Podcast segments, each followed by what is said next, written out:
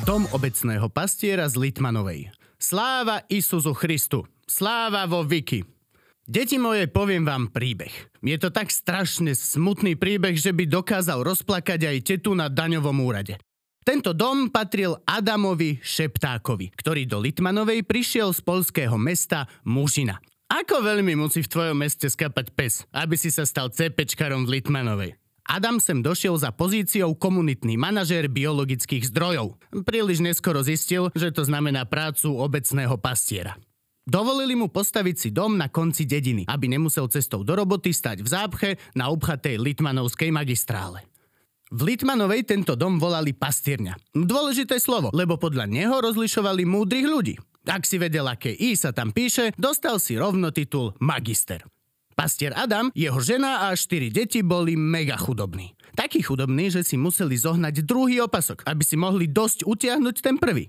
Už si niekedy bartroval na sociálke, že zaplatíš odvody tvarohom? Keď rodičia zomreli, ostala v dome dcéra Anna s manželom Petrom Petrikom, ktorého volali Sauko. Ako získaš takúto prezývku? No, buď si najväčší bojovník proti plesňam na okolí, alebo sa chodíš každý deň do krčmy dezinfikovať.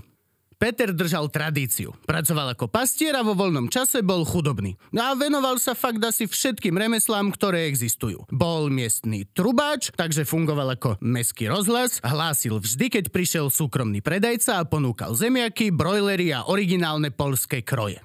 Sauko bol aj muzikant. Hral na husle v miestnej kapele, ktorá ale nikdy neprerazila. Folklór bol vtedy underground, lebo neboli kandráčovci ani zem spieva.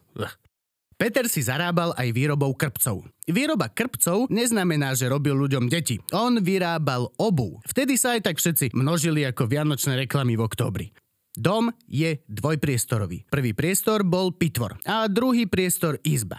Vidíte? Boli takí chudobní, že nemali ani priestor na zlepšenie. Už Adamova žena chcela vybúrať priečku, ale nebolo za čo. Kúrilo sa v murovanom sporáku, spalo sa v posteli alebo na laviciach. Chápeš? Na drevenej lavici. Dnes by si to neprežil. Keď dnes nemáš pamäťovú penu, tak chodíš celý deň zlomený ako graf slovenského HDP. V pitvore bola multifunkčná pec. Okrem varenia slúžila na spanie, kúrenie a na schovávanie liečivých byliniek, ktoré neboli tolerované väčšinovou spoločnosťou. Na peci sa varilo najčastejšie starým spôsobom. To znamená, že nebolo čo variť. Hlavne, že máš v dome 2 pece, ale nemáš na nich čo variť. Komín je z vrbového prútia, lebo slovenskí robotníci si dávali na čas. Projekt sa natiahol a na normálny komín neostali peniaze. Posledná tu žila Anna Petríková, ktorá šila ženám v obci kroje. Síce bola priekopničkou fashion priemyslu v Litmanovej, ale tú priečku nikdy nevybúrala. A takto smutne končí poučný príbeh o litmanovskom neúspešnom startupovom inkubátore. Každý tu robil všetko, ale úspech žiaden. Ale stále lepšie tu, ako v Muszyne. Muszyna.